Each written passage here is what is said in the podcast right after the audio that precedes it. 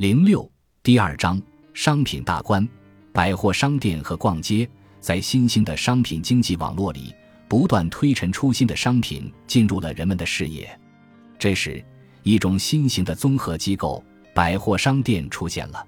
它建立起了人与商品感性的关系，不断吸引着人们的目光，为人们提供幻想，唤起人们的欲望，让有闲人士们爱上了逛街。同时，百货商店的种种销售手段加快了商品流通，并为后续刺激消费打下了基础。